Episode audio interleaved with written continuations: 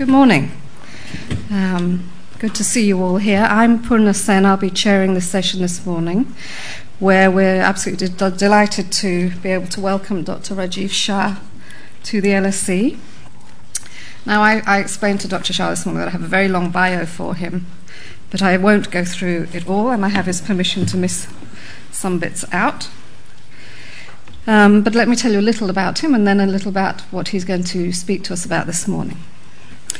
Uh, Dr. Shah is the 16th administrator of the US Agency for International Development, a post he took up in December 2009. Previously, he had been an Undersecretary for Research, Education and Economics and Chief Scientist at the US Department of Agriculture. And he was also Director of Agricultural Development at the Global Development Program and the Bill and Melinda Gates Foundation. Prior to that, he was the healthcare policy advisor for uh, the Gore 2000 presidential campaign and a member of the Pennsylvania government Governor Ed Rendell's Transition Committee on Health. He is co founder of the Health Systems Analytics and Project Impact for South Asian Americans. And in addition, he served as a policy aide to the British Parliament and worked at the World Health Organization. Another important thing for us to know, I think, also is that Dr. Shah studied here at the LSE some time back. I'm not sure when, um, but I think that's important. We always acknowledge that when we're here at the LSE. The connection is always important. Um, Dr. Shah is going to talk to us a little bit about uh, the reforms and the changes he's bringing to USAID, and perhaps may also mention a little bit about Gavi. We've been uh, following that in the media, I'm sure, yesterday and today, and it's part of your visit. So, uh, Dr. Shah will speak to us for about 25 to 30 minutes, and then we'll be opening up for discussion. Good. Dr. Shah? Thank you. Thank you. Let me come over here. Well, th- thank you very much, uh, Purna, for having me, and thank you all for coming. I, I actually was a student here in 2000. No, in 1993. I was a general course student. I don't know if there are any general course students here today. Are there? No. You still have the general course, right? Yes. Yeah. Okay. Good. Good. But th- and this room, I believe, uh, is very special for me. I got my lowest grade ever in a econometrics course that was taught in this room. Uh, and uh, I also met my uh, now wife in the general course in this room. I, the two might have been related. Um, she did actually considerably worse than I did, which I enjoy reminding her of on a, on a regular basis. I want a special thank you to Sir Gordon Conway, who has come from Imperial College. Thank you, Gordon, for, for being here. And I appreciate that. Gordon has been a friend and a mentor and a colleague who uh, has just been such a strong leader in this work and uh, in helping us think about what we should be doing in our development efforts. Uh, I thought, you know, I, I, would just say one other thing actually as a student. When you, when you come here from the United States as an American student, especially in 93, I forget what the exchange rate was, but the, the prices in London are pretty intimidating. Uh, and I just remember coming being terrified of how I was going to eat after I bought my first breakfast sandwich at a little place next door. Uh, but but then pretty soon you realize that the, lagers are subsidized on campus and everything seems to just work out. So so uh, this is really wonderful experience and it's a great chance to be back here. Uh, I I was hoping just to talk briefly about the sort of moment we're in in terms of the work we do in development, share some thoughts on the reforms that are underway at the U.S. Agency for International Development, and how we're working with the U.K., which is something we're very, very proud of. And, uh, and I very much hope to learn from you and to hear your ideas and questions and comments. It's always uh, inspiring for me to go to campuses because we get our best ideas from, uh, from these types of settings. But you know, the work uh, we do in global development is at a really special and unique time. We've never had the chances that we have today to bring together the technologies, the innovations, the partnerships, uh, and the solutions that now exist to tackle extreme hunger, extreme poverty, the lack of health opportunity that exists for hundreds of millions of people around the world, and to do so in a manner that generates really specific results.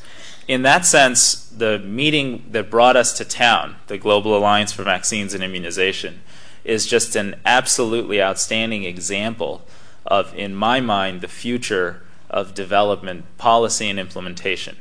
Gavi is an alliance that brings together private vaccine manufacturers, private philanthropists and corporate partners, governments from around the world uh, to uh, address a common goal, and that is the goal of making sure that every child everywhere has access to a basic package of life saving vaccines. And 10, 12 years ago, when we started this effort, it seemed like a noble and important goal, but it also seemed like it had a limit, that, that vaccines simply weren't a broad enough solution for the biggest killers of children diarrhea, pneumonia, malaria. Now, we actually have a new vaccine for diarrhea, a new vaccine for pneumonia, and within a year or two, I think we will have big breakthroughs in a malaria vaccine. And our collective ability to put in place a system that reaches every child born on this planet will essentially help us bring uh, millions and millions of years of extra life to the most vulnerable people around the world. And so, so Gavi really does represent the future of what we're trying to do with all of our development portfolios and our assistance in the United States, and to some extent in partnership with the United Kingdom.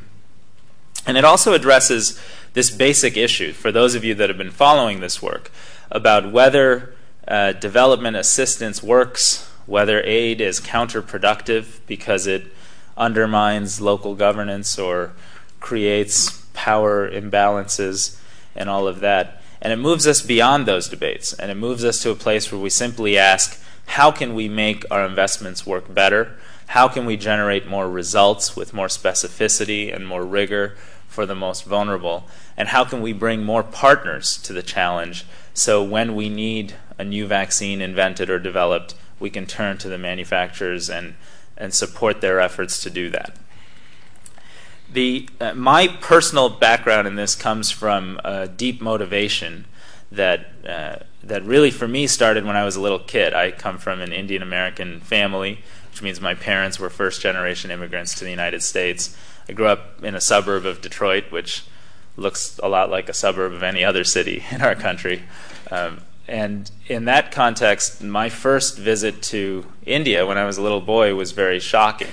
And I had a chance to visit with one of my uncles deep into some of the slums in Mumbai and had just never seen the kind of extraordinary poverty and suffering that I witnessed on that particular trip. And when you when you have that experience when you're young in life, you tend to remember the sights and the sounds and the smells and the the cries and it sticks with you and it very much is what has motivated me to pursue a career in this space. Uh, but I really sort of developed my worldview on how we can tackle development problems by spending eight or nine years at the Bill and Melinda Gates Foundation, which just helped me witness a set of uh, partnerships that came together in food security and global health and education that really we're, we're trying to say with new additional resources, how can we best deploy these resources to generate really concrete and specific results in a focused, business like manner? And I find that that background is now quite useful for me in the United States government because in the United States we're having a debate about whether we can afford to continue to make the development investments that have allowed us to be development leaders for nearly six decades since the Marshall Plan after World War II.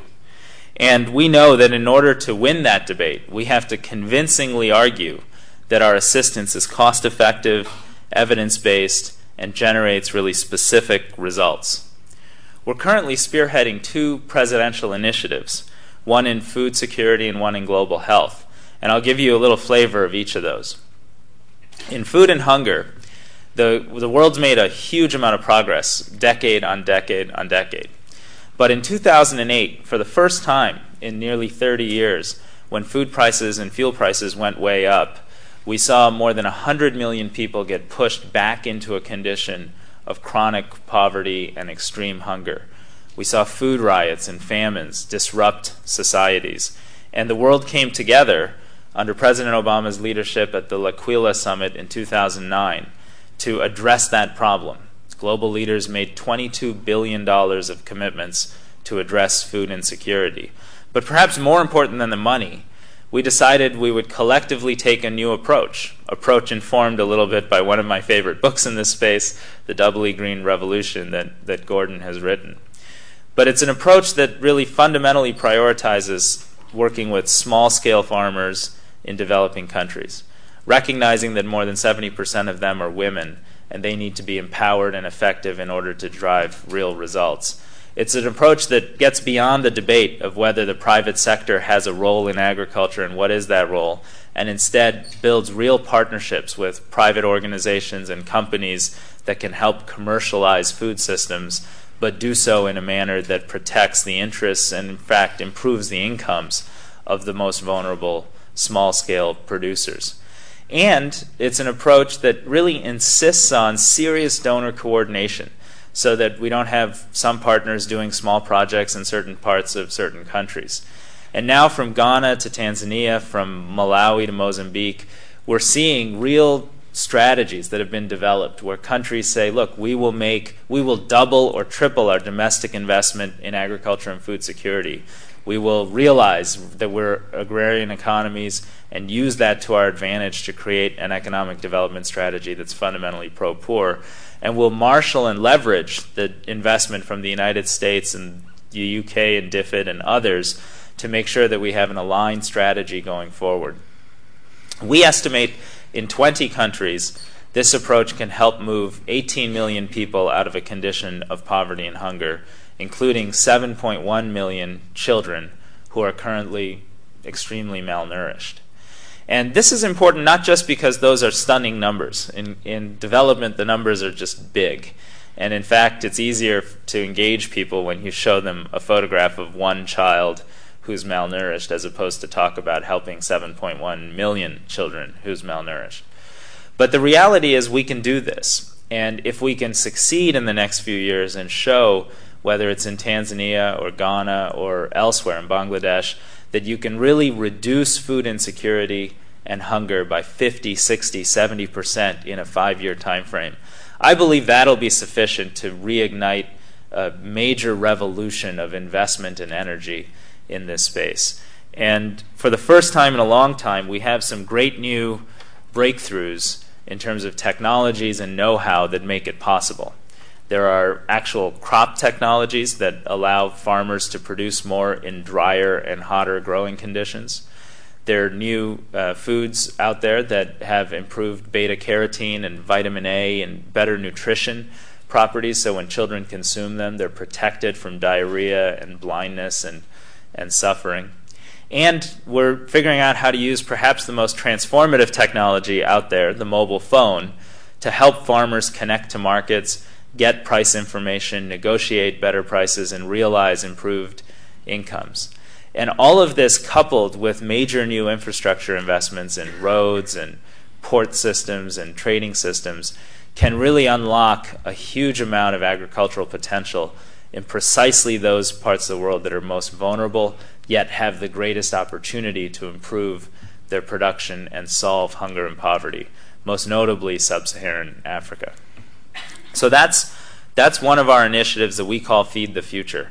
And we're incredibly excited about the progress that's been made and very optimistic about what's possible if we stay focused, continue to make these investments, and continue to recognize that over the next 30 or 40 years, as the global population increases and as the structural demand for protein and, uh, and more energy intensive foods, especially from emerging powers, goes way up, that there will be increasing pressure on the poorest and most vulnerable, mostly rural communities around the world. And our efforts in this regard can make a huge transformative difference. Another initiative we've launched is in global health, which in, in where we believe that we're on the cusp of achieving some really dramatic results in fundamental improvements in health and human welfare. Yesterday's meeting on the Global Alliance for Vaccines and Immunization was so important because immunizations are undoubtedly amongst the most cost effective ways to save lives. And we now have some new vaccines that can really extend the reach of protection well beyond what was otherwise possible. But you, if you go back to history in development and look for big improvements in health outcomes, They've come from a combination of some new breakthrough coupled with a huge amount of political will and global effort to make that breakthrough accessible. You know, the invention of a polio vaccine helped get us from a situation where people literally spent months and months inside of iron lungs to deal with paralysis to a situation where we're near the eradication of that crippling disease.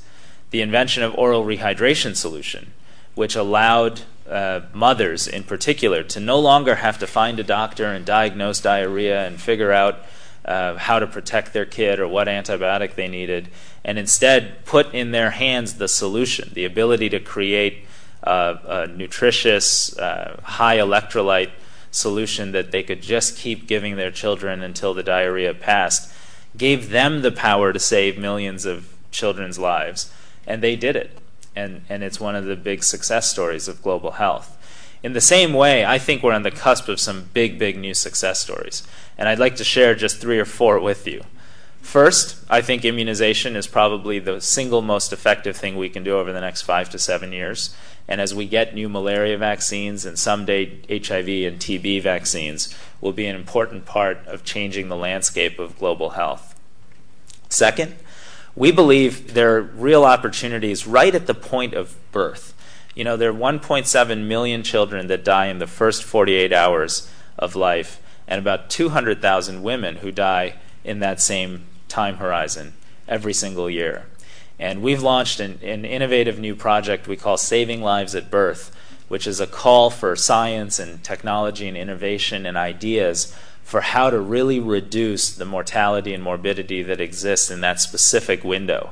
And we know some of the characteristics of the solution. We, we know that women need to have a skilled attendant at birth with them in order to get through complications or difficulties.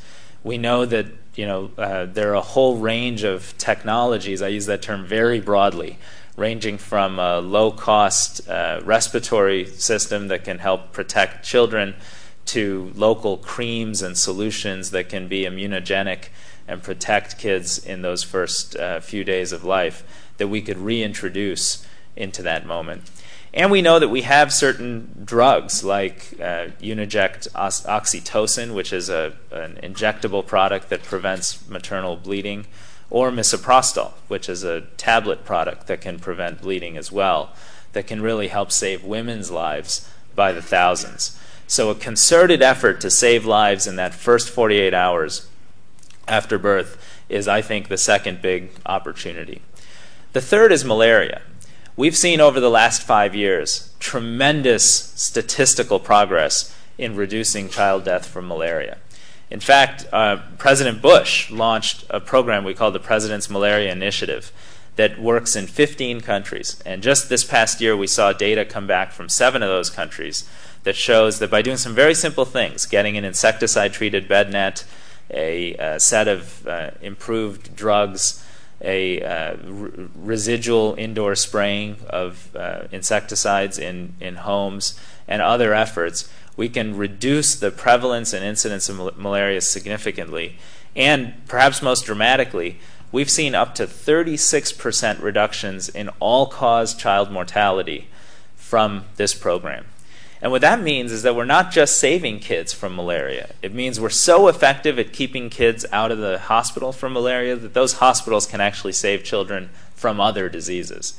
And so when we have an opportunity like that that's grounded in data, that we know how to uh, drive real solutions, we believe we should be doubling down our investment and focusing in those countries where there are still the greatest reservoirs of child death from malaria and we believe it's possible to virtually eliminate children dying from malaria in five to seven years. Just to put that in perspective, just five years ago, we used to talk about 800,000 kids that died every year from malaria and what a huge economic and social burden that presented for in the mostly sub-Saharan African countries where prevalence and incidence were so significant. So that's the third. I think the fourth is in addressing the challenge of HIV/AIDS.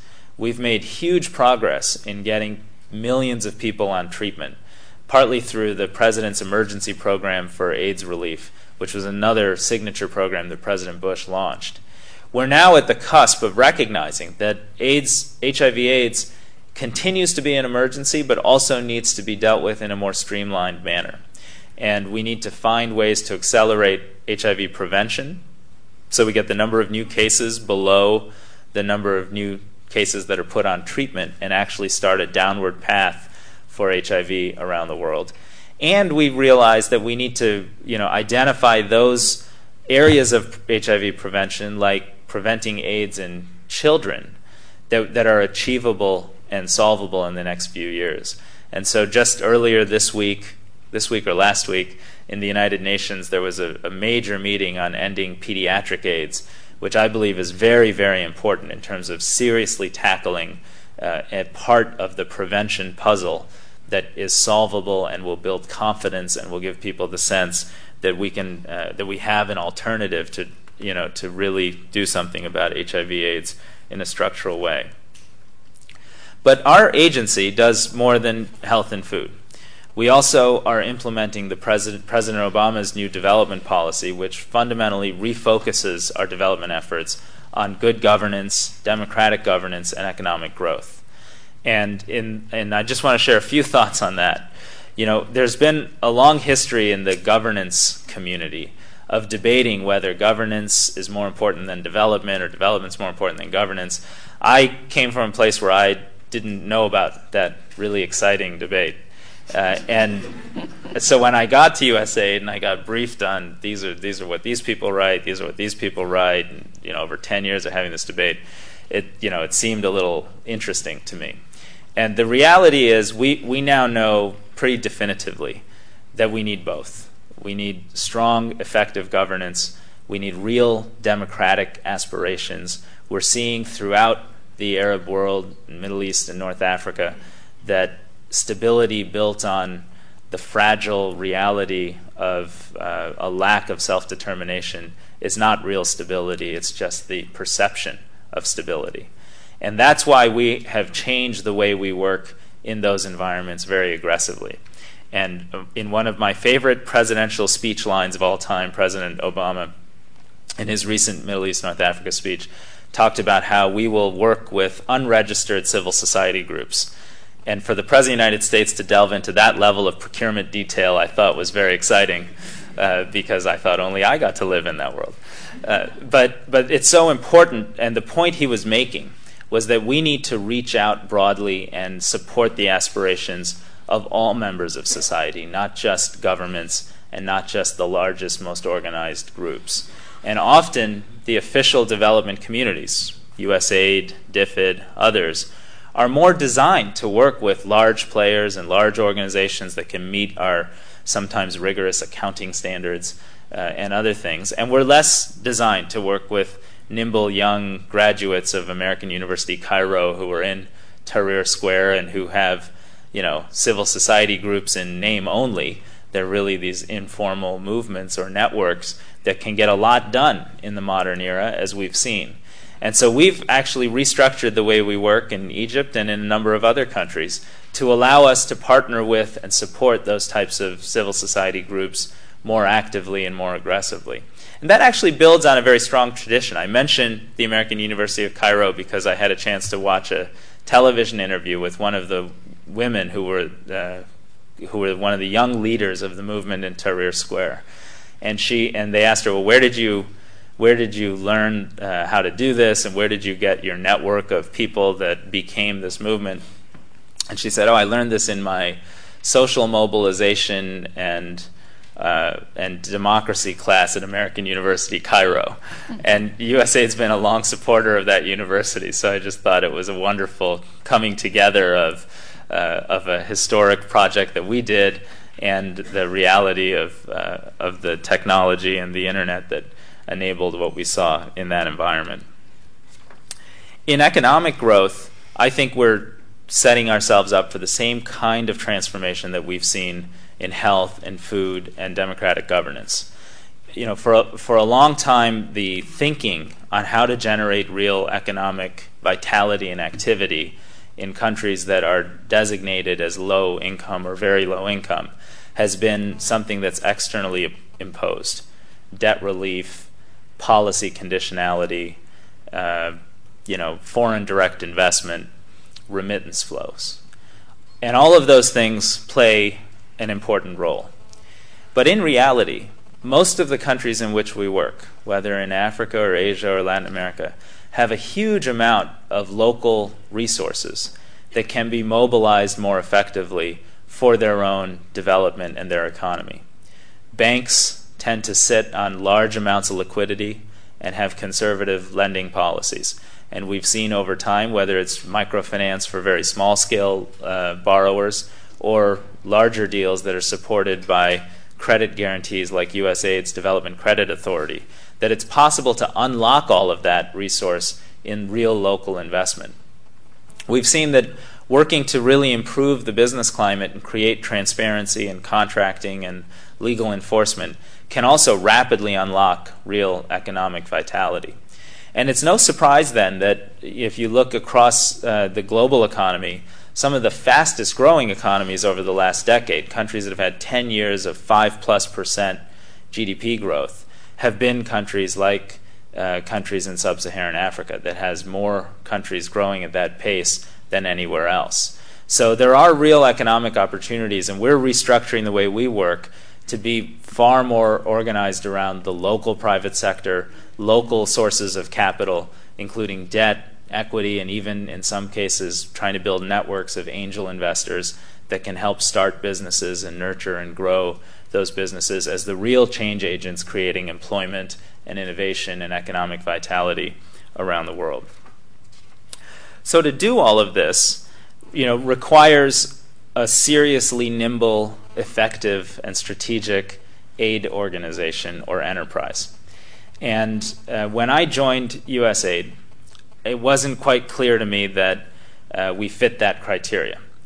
And so, you know, I embarked on a sort of period of learning, and I had constructed a hundred day plan for my first hundred days, where I was going to systematically go through each business unit, uh, learn about what the strengths and weaknesses were, understand where the flexibilities, where we could cut red tape and really unlock real progress.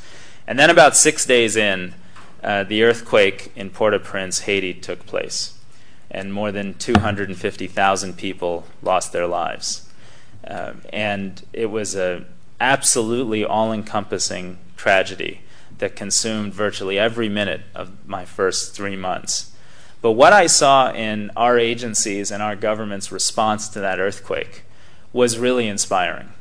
I had staff from around the world call me and say, I know what you're going to deal with in three weeks in Haiti, and I'd like to go help prevent that problem.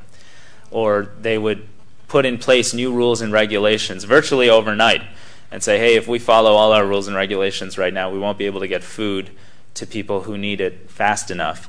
And we created a food distribution system that served 3 million people within two and a half weeks, the fastest, largest food distribution ever pulled together. People changed the rules to make sure as we trucked water in from, from the Dominican Republic that we were distributing chlorine tablets along with the water so that people would use the tablets and have clean water instead of just water. And we saw diarrheal disease go down in Port au Prince to lower than pre earthquake levels, according to a CDC study and analysis.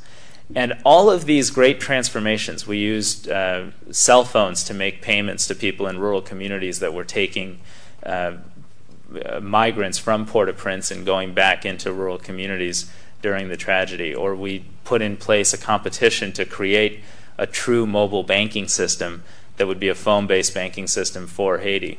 All of these things came out of those first few months when people were innovative and excited and where we, you know, essentially relaxed the rules enough to allow that innovation to rise to the top. And that led me to think that we should not just do this at moments of emergency, but that we should do this throughout our whole organization. And we launched a reform agenda that I call USAID Forward. And USAID Forward is, for me, a very exciting seven part reform agenda. I won't go into every piece of it. But the bottom line is we took a hard look at what we were doing. We got the best ideas from our own team and our own staff. We didn't use consultants, we didn't use outside partners. And we said, we have a vision for the kind of aid agency we want to be. And we can change the way we do contracting and procurement to work with local partners and real innovators and small scale organizations instead of just focusing on large contract partners. We can put in place a new evaluation policy that will insist that every major program gets a third party independent evaluation and the results of those evaluations go straight to a, a new website uh, as opposed to being filtered in any way so the whole world can see whether we're succeeding or not succeeding project by project, and we can learn from that and get better. We put in place a website called foreignassistance.gov that tracks and makes transparent where every penny we spend goes. And over time, I'm going to try and build that into a major GIS system that's modeled after Google Earth that allows us to have a real data visualization of where every single project and program is. Because for a long time in this space, everybody talks about donor coordination uh, because it is important. But it's also incredibly painful for anybody who's kind of sat through donor coordination meetings.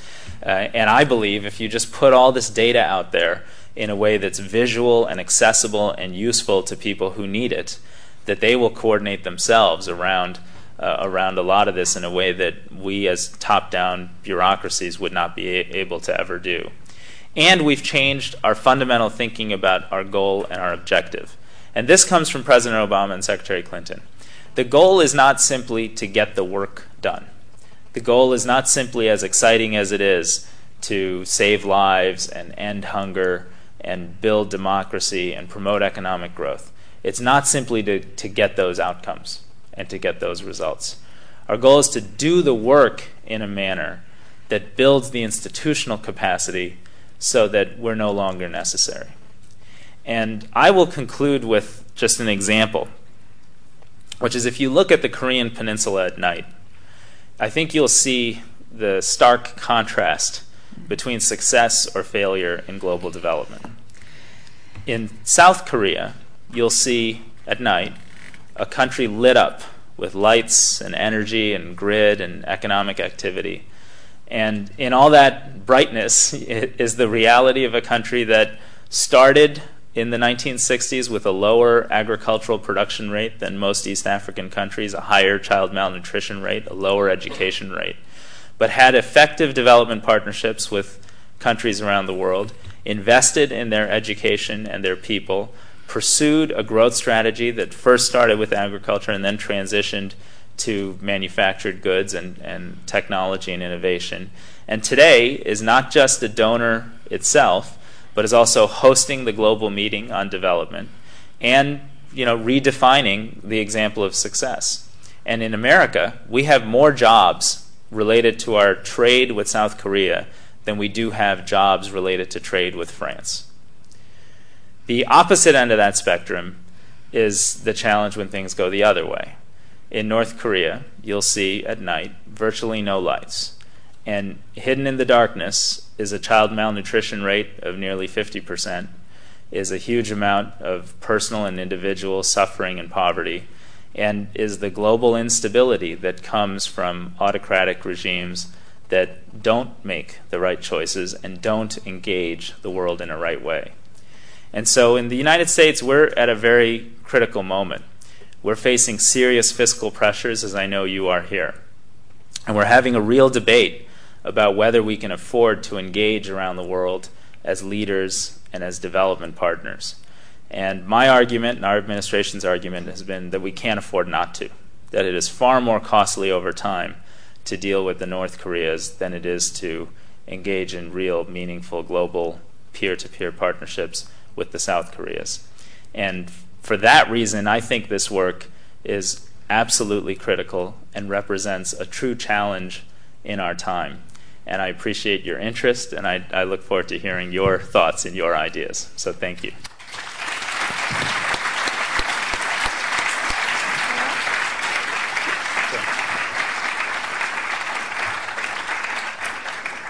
Okay. Thank you, Dr. Shah. There's so much in there. I've got about six questions of my own that I'm going to put aside. We have about just under 20 minutes, so if we're very good with time, we might be able to get two rounds of three questions. Okay. And I'll try, uh, I'll try to go to the bottom row first, and then I'll come up to the balcony for the second round of questions. But it does require everybody to be really good and ask a question, not give a speech. Um, so, do we have mics? Can I start with the man in the green T-shirt at the back? I'll take three and then come to you, Dr. Thanks, Dr. Shah. Uh, just two very specific questions for you uh, related to your reform program. Just wondering uh, where untying uh, aid fits into the equation and where the Millennium Challenge Corporation uh, fits into your vision. Regarding untying aid, I'm just wondering if uh, the USAID has plans to allow international contractors to to bid on the majority of USAID projects. Thank you. Um, can we go to the lady at the back? To my left, in the jacket. Yeah. Thank you. Um, thank you, Dr. Shah, uh, for your presentation. Ms. Julia Lee here from the University of Cambridge. Um, my question to you is that the UK DFID has taken on a private sector strategy, and I was wondering if you can talk about USAID and the new development innovation ventures, where you're looking at sort of investing in technology innovation and future entrepreneurship growth. Thank you. Thank you. And we'll come in here somewhere. Um, man at the back, just, just beside you. Thanks. Thank you. Um, very quickly, I'd like to congratulate Dr. Shah on your commitment yesterday. Uh, this is Joe from the One Campaign, $450 million from the US to Gavi over three years, and I think we all wish you the best of luck in getting congressional approval for that. Um, in the latter part of your speech, um, many of the issues you addressed lend themselves less favourably to the type of specific results you talked about in terms of health and agriculture. Um, and the types of innovations you talked about often don't have the evidence base uh, to guarantee those specific results. So I'd just be interested in hearing some of your thinking about how this results driven agenda, um, what the risks are, and, and how you're looking to mitigate them. All right, thank you. That's at least one of my six covered. Okay, great. Uh, well, on, on uh, first, thank you on the untying aid. We, have actually been very aggressive about putting in place uh, a series of policies that are effectively doing that. We've seen, you know, in Afghanistan, for example, we've gone from seven percent to 38 percent on our way to 50 percent of our resources that go to the local government as opposed to uh, U.S. partners. In Pakistan, we've gone from 12 percent to 50 percent. And globally, we've put in place a procurement reform agenda that is driving that very, very aggressively. So uh, the purpose there is not to necessarily, quote unquote, untie aid, which I think is a good point, but uh, but less objective oriented. The objective is to lower the cost structure of getting the work done and to achieve results in a manner that builds the kinds of institutions that are essentially our exit strategy over time. Uh, on the Millennium Challenge Corporation, I'm a huge fan of MCC. Uh, I think they, uh, and we have learned a great deal from them on project design and evaluation. And, uh, and through a series of new efforts coming out of the President's policy directive, have worked in much greater partnership, especially in places like Ghana and Tanzania, around the overall effort to really help those countries achieve tremendous changes and improvements in their agricultural economies. On, on DFID in the private sector, I'm glad uh, you mentioned the Development Innovation Venture Fund. I'm very excited about that model. That's a we borrowed a venture capital model to construct that fund, and what we basically the theory of the fund is we want to have a very rigorous approach to learning about what works and what doesn't work in global development, and creating the space for innovation, which is higher risk, but to do that innovation at smaller scale.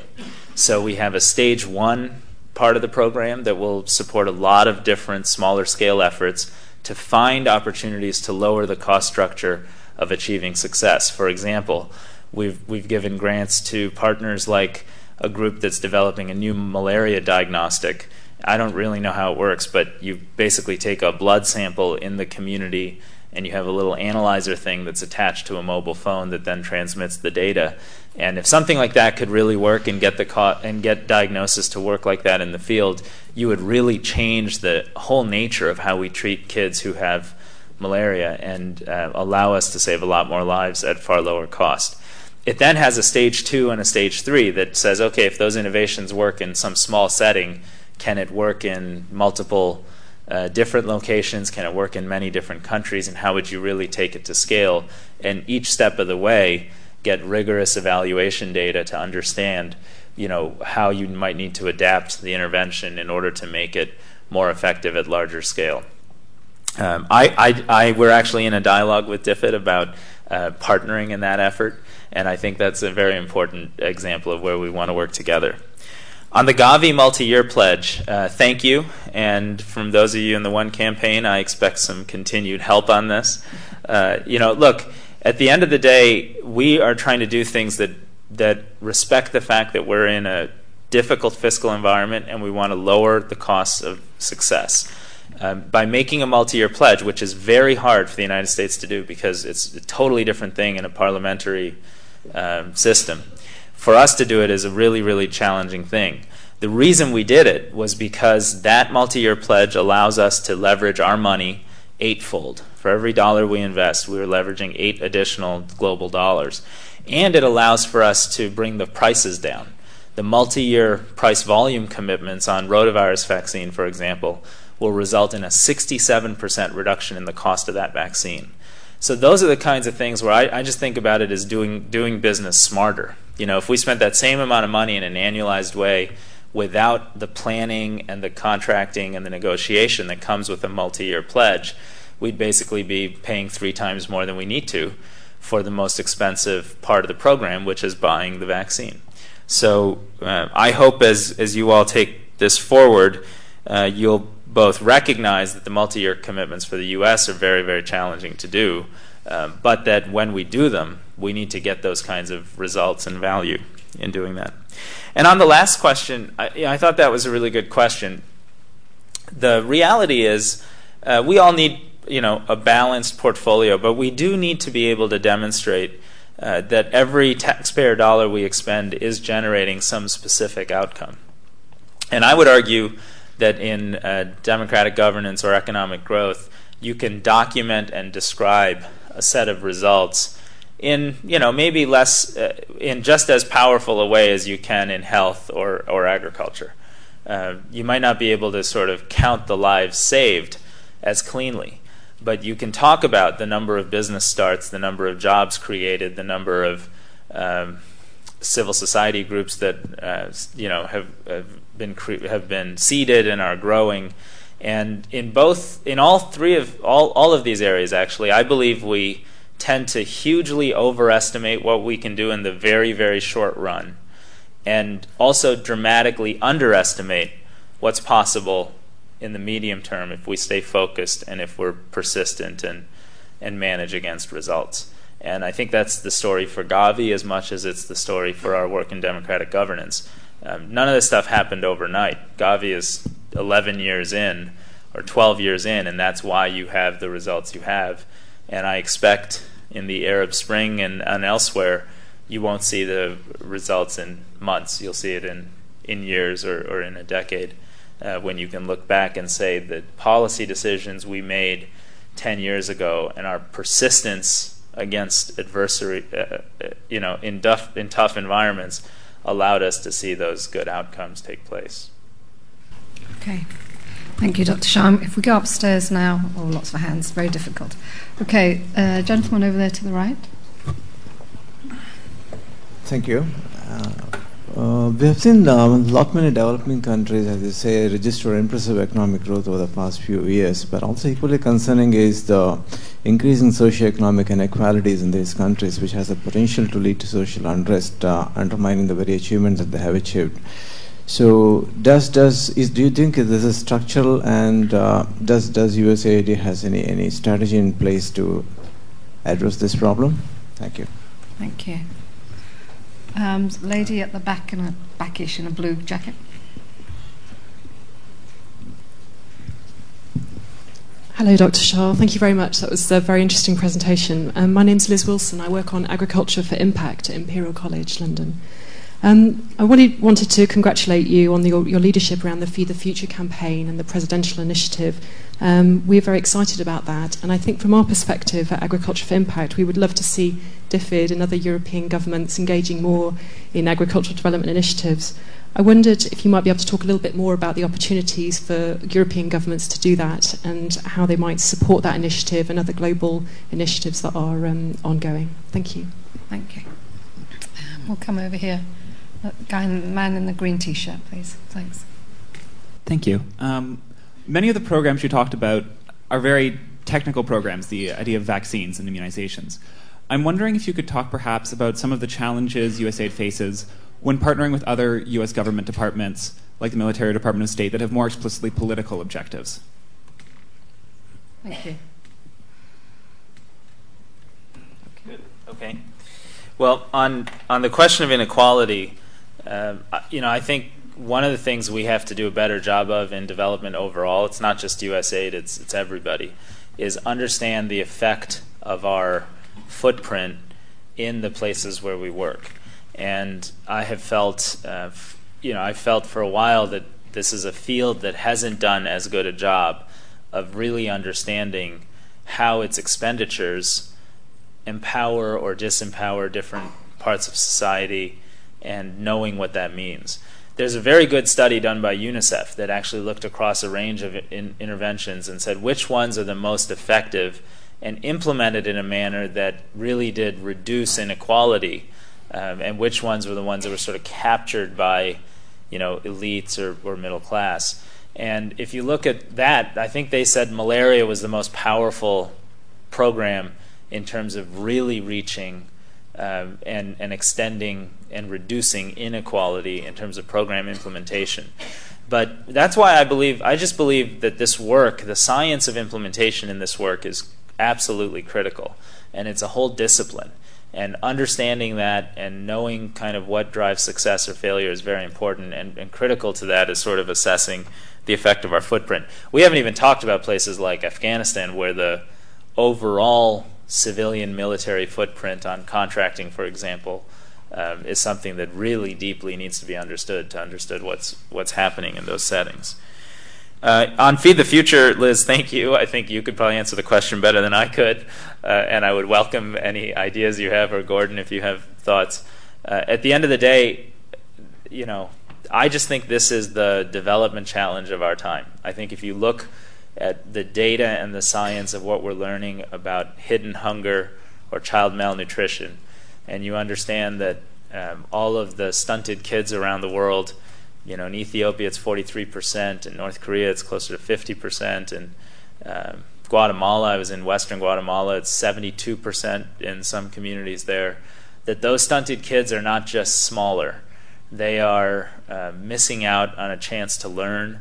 They are never going to be able to contribute as powerfully to the growth of their nations. They cause a 3 to 6% reduction in GDP. Uh, and and the most tragic thing I've seen in a long time, now we have MRI brain scans that show the physical manifestation in a two-year-old or a three-year-old of chronic malnutrition, um, and it's just shocking. Larger ventricles, smaller brain, gray and white matter, more fluid.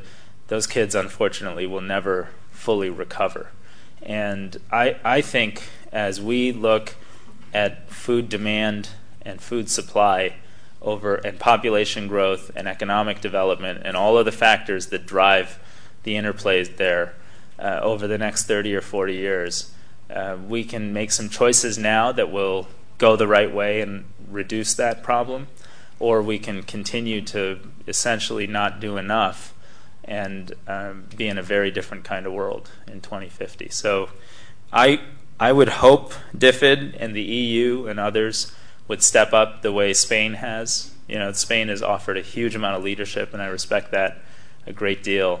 Uh, but this is an all hands on deck problem, and it's one that's going to require over time bringing in not just the development people, but the agricultural policy people and the trade policy people and the technology regulators um, and it's going to require a lot of people in a lot of parts of the world to change the way they think about food and agriculture. On USA, DoD, and state, we're one big happy family. We never have any trouble or problems amongst ourselves, and I don't know what you guys are talking about. Uh, no, look, it, it's any. Uh, we've actually made, I think, real strides. One of my big surprises when I joined was uh, that all the senior military leaders were so open and welcoming and super interested in development. And the same is true for state. Uh, although, you know, Secretary Clinton is a different kind of Secretary of State. She believes deeply in development and cares deeply about progress for women and girls in particular. And uh, so we have a unique and uh, really unbelievable advocate for this portfolio of work. That said, you know, uh, the reality is I think you're dealing with this in the UK, we're dealing with this in the US. Development has got to be a bigger part of our national security strategies, our foreign policy strategy, and our basic moral mission in uh, articulating who we are and what we stand for around the world. And we've got to find a way, which I think is about results, accountability, transparency, a lot of the things Andrew Mitchell talks regularly about, to make sure that when we have the ups and downs of domestic uh, budgets, we maintain consistency in our engagements around the world the way uh, we try to maintain consistency in protecting our national security with, with military might. And I'll just go back to that Korean example to make the point that not every activity in global development has to be motivated by an immediate physical threat to our national security, but there's no question over a 40 year time frame that we're more secure in this world with more South Koreas and fewer North Koreas. And I don't think anyone would question that. I'm afraid I don't think I can take another question because I know Dr. Shah has to head off to DFID very yeah. promptly. Um, so let me thank you, Dr. Shah, for a really interesting, wide ranging speech. I think to go into the specifics of the health initiatives and keep in mind also the big pictures of the development of democracy, um, I think was really helpful to see that. Um, so let me thank you for that and thank you for make, keeping your questions short. It meant th- we got through quite a few, and apologies to those who didn't ask, including me. Um, I know how you feel. Uh, but thank you, Dr. Shah, and all the best for the rest of your trip.